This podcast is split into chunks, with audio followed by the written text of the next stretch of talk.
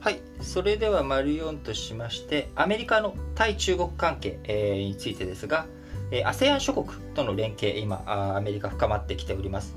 えーアメリカの国防長官オースティンさんはですね、えー今、就任後初めて東南アジア各国を訪問しております。27日にはシンガポールで演説を行い、まあ、南シナ海をめぐる中国の主権、主張について根拠がないと強調したりとかですね、えー昨日29日にはあベトナムの首都ハノイでグエン・スワン・フック国家主席らベトナム指導部と会談をしております。えーベトナムもともとアメリカとベトナムはベトナム戦争、ね、ハリウッド映画にもいっぱい題材として使われております。ベトナム戦争1975年まで戦っておりましたけれども、その後1995年にアメリカとベトナム国交を正常化させ、経済面や安全保障面で関係を強化しているということになっております。えー忘れがちなんですけれども、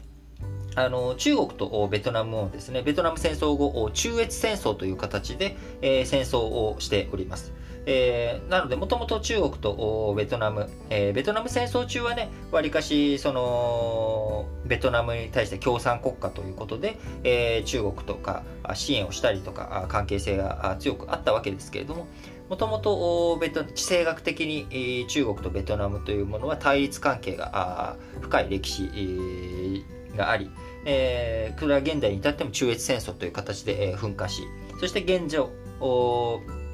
南シナ海、この問題をめぐって、ベトナムと中国の対立深くあるわけです。東南アジア諸国連合 ASEAN 加盟10カ国の中でもベトナムは最も反中の立場を取っており、まあ、あのカンボジアなんかはねあの中国と非常に仲良くやっている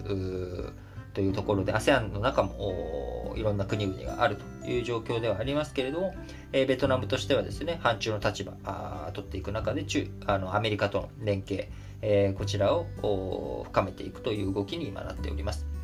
えー人口約1億人のベトナムえーなんですけれども、ワクチン接種完了した人口の割合が1%以下にとどまるという状況の中、アメリカは7月にワクチンを供給する国際枠組み、COPAX を通じて合計500万回分をベトナムに供給するなど、えーここに来てアメリカ、えーベトナムに対する支援体制強めているということになっております。えーフック国家主席からオースティン氏に対しても、えータイムリーな支援に感謝したいという、えー謝辞の言葉が伝えられるなど、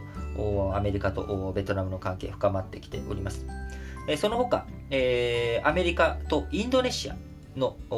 両国陸軍はですね、8月1日からインドネシアの離島防衛演習を実施することが発表されました。えーこちら、過去最大規模の4500人以上が参加するということで、南シナ海の軍事拠点化を進める、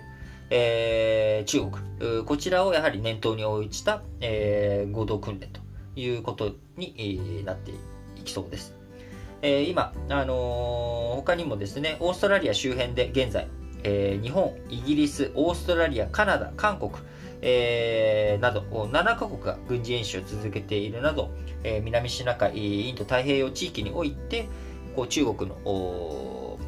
台頭を防いでいく協力関係というものがいろんなところで深まってきているということになっております。え対中国包囲網というような形になっておりますけれども、まあ、アメリカにとって、えー日本や台湾、韓国、あるいは東南アジア諸国連合の中でも、ベトナムやインドネシア、フィリピンといった島諸国、えーこういった島諸国というか沿岸国というかね、まあ、こういう地域、えーさらにオーストラリア、インド、クワッドのメンバーともしっかりと協力関係を深めていき、えー EU、NATO とのイギリスとかのその、ね、連携も深めていくということで全世界的に中国を封じ込めていくという動き、えー活発化しております。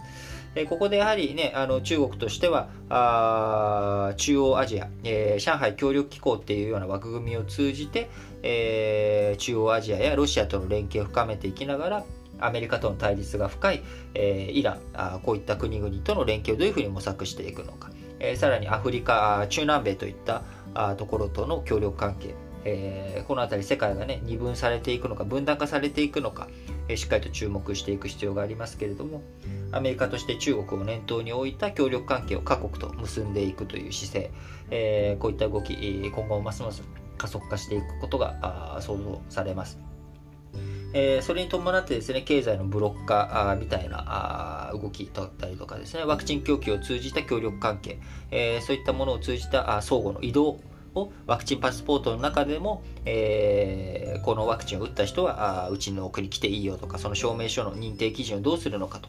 いうようなこととか、えー、こういったところで、えー、人の移動とか物流、物の移動とかも含めてですね、いろんな制約とか制限とか仕組みが作られていく可能性も十分にありますので、えー、それがね、事実上のまた新しい国境の壁になる可能性も否定できません。